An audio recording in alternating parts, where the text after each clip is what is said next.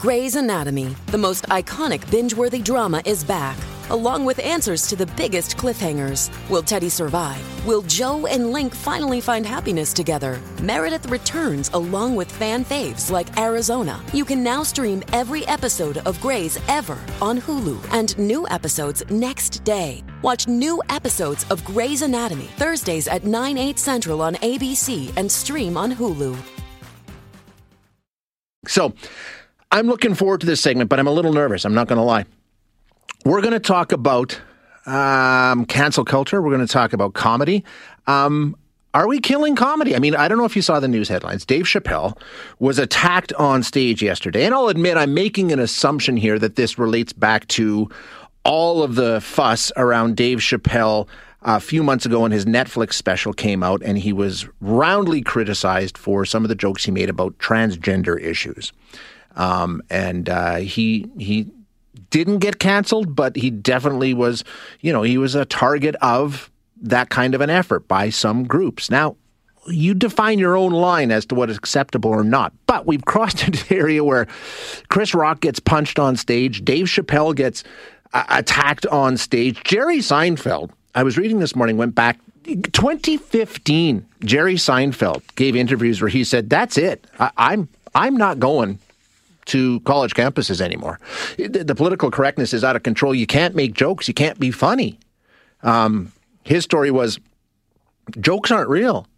Uh, this is a quote. People assume that when you say something, you believe it. It's purely comedic invention. You know, I do a whole bit about Pop Tarts and how much I love them. I don't love Pop Tarts. It's just funny. It's funny to say it, so I say it. David Spade has a Netflix special coming out uh, right now uh, he did an interview with Esquire, and the first question was, "Comedy is a political minefield. Why in God's name would you release a Netflix special right now?" David Spade, who's been doing this forever, said, "I wouldn't say it chose me, but after the Academy Awards, you go." Oh my God, why am I doing a special when all eyes are on every comic at all times? It's almost like I'm looking for trouble, but this is my profession. As for having it come out now, um, I make fun of myself more than others. I'm always part of the joke, and I think that helps balance out the times when you do go after others. A lot of these jokes are goofy observations. I don't do politics, so at least I don't get, you know, the grief that people get for that. But he says, you know, it makes you wonder are you allowed to do anything? A lot of comics talk about race. I don't. I would love to, but I just feel you can step in it so fast. 10 years ago, you were supposed to talk about things. You were supposed to have discussions. Comedy made you think. You didn't always agree, but you laughed or you didn't. But now I don't want to say things that'll ruin my life. And I think he's got a point. It's a minefield. It literally is. We're going to chat now with Donovan Workun who is a, a stand up comedian, has been for a long time, well known in this part of the world. Donovan, thank you for giving us your time today. I appreciate you joining us. Hey, thanks for uh, having me. Yeah, I should clarify. I'm an improviser, so okay, I, okay. I do a I do a lot of uh, you know stand up rooms. I do a lot of corporate gigs, but uh, yeah, it's a little bit different, but in the same vein for sure. Absolutely. Um, are we killing comedy, Donovan? That's the question. Have we created an environment where it's just too dangerous? Well, uh, now you now you've scared me completely from saying anything about anything. You got to uh, be careful because you have to be careful. Yeah, I mean, there's a lot of people that are a lot smarter and funnier than I. Well, smarter than I am. Uh, that have a pretty good take on stuff like this. Are we killing comedy? Um, comedy is always evolving. Um, comedy is always changing. I mean, that's the nature of it because it's always based on culture and how cultures change and how society changes. So um, sometimes comedy has to catch up, and uh, sometimes people need to catch up, and that's where I think we have the problem. Is uh, is because the internet is getting us to become so polarized. Um, you know, you can't now. It's not cool to listen to something that you don't agree right. with a hundred percent. Um, instead of you know, disagreeing with somebody, um, you know, we instantly just shut them off. Um, you know, can a comedian go too far? Yeah, but partially that's their job.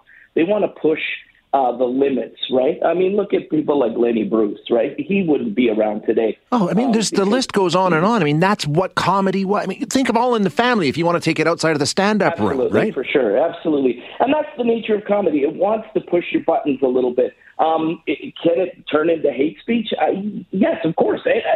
Anybody can say something that's terrible and and awful. Uh, and I think I don't know. Maybe the world is in a in a point where uh, we're in a big heave upheaval um, where things are changing so fast that we just can't um, we can't catch up. Our little monkey brains just can't handle handle it yet.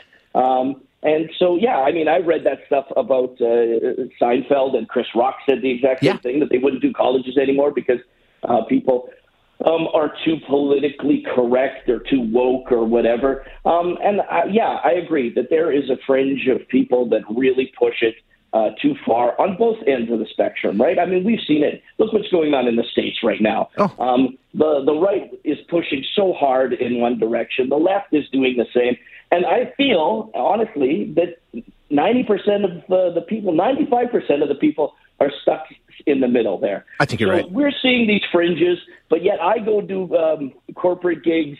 Um, I've been making the same sort of jokes. Not that my uh, my comedy is stale, uh, but you know, my act uh, is, as an improviser um, is different. But um, uh, people love the same sort of jokes that they loved ten years ago, twenty years ago, thirty years ago. So I don't think that's changing. I think the average Canadian loves, uh, you know, loves to laugh. Um, and there's people on the left and the right that, that are changing that and, and, and be, they're, cause they're vocal, right? Yes, for sure.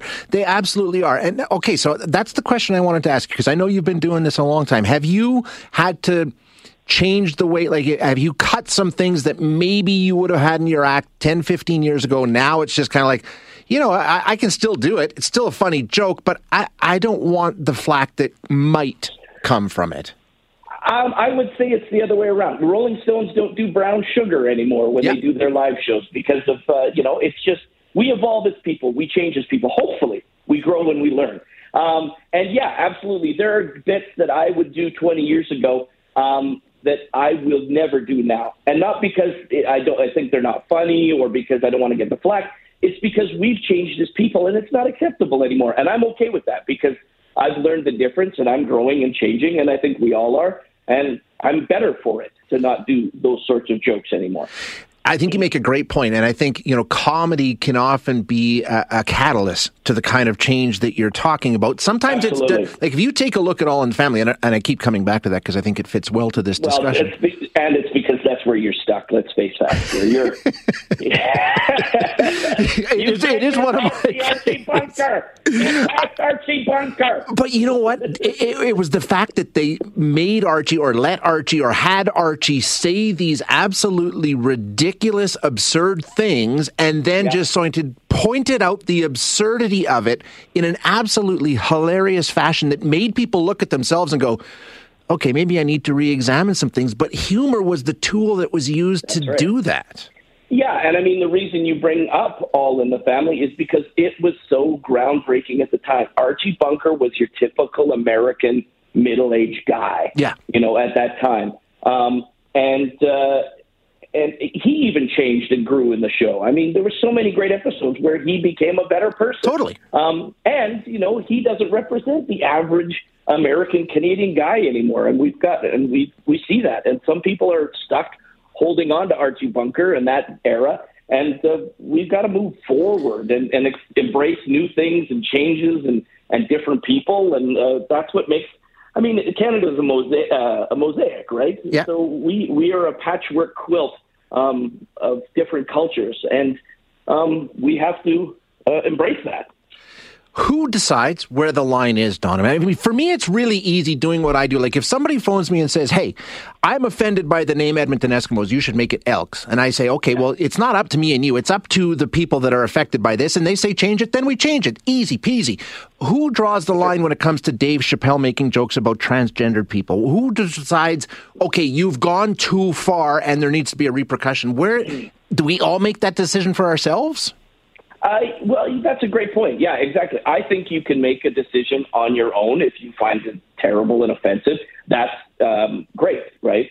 Um, the audiences will en masse, right? If all of a sudden Dave Chappelle is not selling a single ticket, Yeah. if nobody showed up last night to the Holy, Hollywood Bowl, he would know that uh, his material is too far. It's not funny, um, or it doesn't purvey a good message um, and he would change. Or you know, that's what happens, right? Adapt or die. That's the nature of the uh, world, and that goes from everything, right? From small business, big business, to uh, from Apple to stand up comedy, right? Yeah. No, you're right. Exactly. And you need to, like you say, obviously it's the box office that's going to speak loudest here. But uh, I don't know. It's an interesting time. Donovan, thank you so much for chatting with yeah. us about it. Hey, thanks for having me. And I'm glad you're going to have a, a middle aged man's opinion. Hey, like we don't have enough of those. Yeah. you, you, can't swing a dead cat in this town without hitting a middle aged man with an opinion, yeah, can you? I'll, I'll, tell you how to think. exactly. Thanks, Donovan. Appreciate it, bud. Hey, thanks for having me. You bet. That's Donovan Workun, who is, as he said, an improv comedian, but he's been around for a while. He's been up on stages. He's been doing this, making people laugh for a long, long time. And I, I, I don't know. I don't know if that's something that I would want to try and do now. I mean, I have I, for the craft itself. For the people who can get on stage with nothing but a microphone and entertain you and make you laugh, I mean that's that's amazing. It's it's a purest form of entertainment um, that exists. But you take a look at where we are now, and listen, uh, this is the problem. This is the problem for me. I do, I don't think uh, one of I'm going to try to see if I can find the text um, because I, I, I disagree with in in premise, but I don't think we should have everything is fair. Okay, here's the text from Terry Shay. In my books, all things are up for making fun of without exception. We've moved to a minefield now for anyone trying to inject humor into our lives. PC is succeeding in canceling the fun in our lives, and as a result, I'll take any opportunity to make fun of these people, including some of my grown children, as well as make fun of any topic. If we can't have fun, even at someone else's expense, then why get out of bed? Life's too short for limitations. It's humor, for God's sake. Now, Terry, the basic premise of your statement I agree with, right? But here's the thing I don't think if the person that you're making fun of isn't having fun, if the person that you're making fun of is hurt by what you're doing, if the person you're making fun of feels in some way diminished, attacked, um, or something like that, then no, I'm not with you. Uh, I, I it, we don't get to decide what is okay for somebody else. That's the issue that I have. I never want to put people in a position where they feel bad because of something I said or the way that I make them feel, you know, making fun of them, teasing them for whatever it may be, a bad haircut, an ugly shirt, whatever the case is. But if they walk in and say, look what this barber did to me, good Lord, you know, and, and everybody's in on the joke and everybody's having fun and we can laugh at it, then that's one thing. But if it's when you're making jokes about somebody else to the point where you're damaging them, you can't do that. You, you really and truly can't. But the question I have is what's the consequence? Does that mean you can no longer work? Does that mean somebody can run up on stage and tackle you to the ground? Um, or does it just mean you turn the channel like we used to do?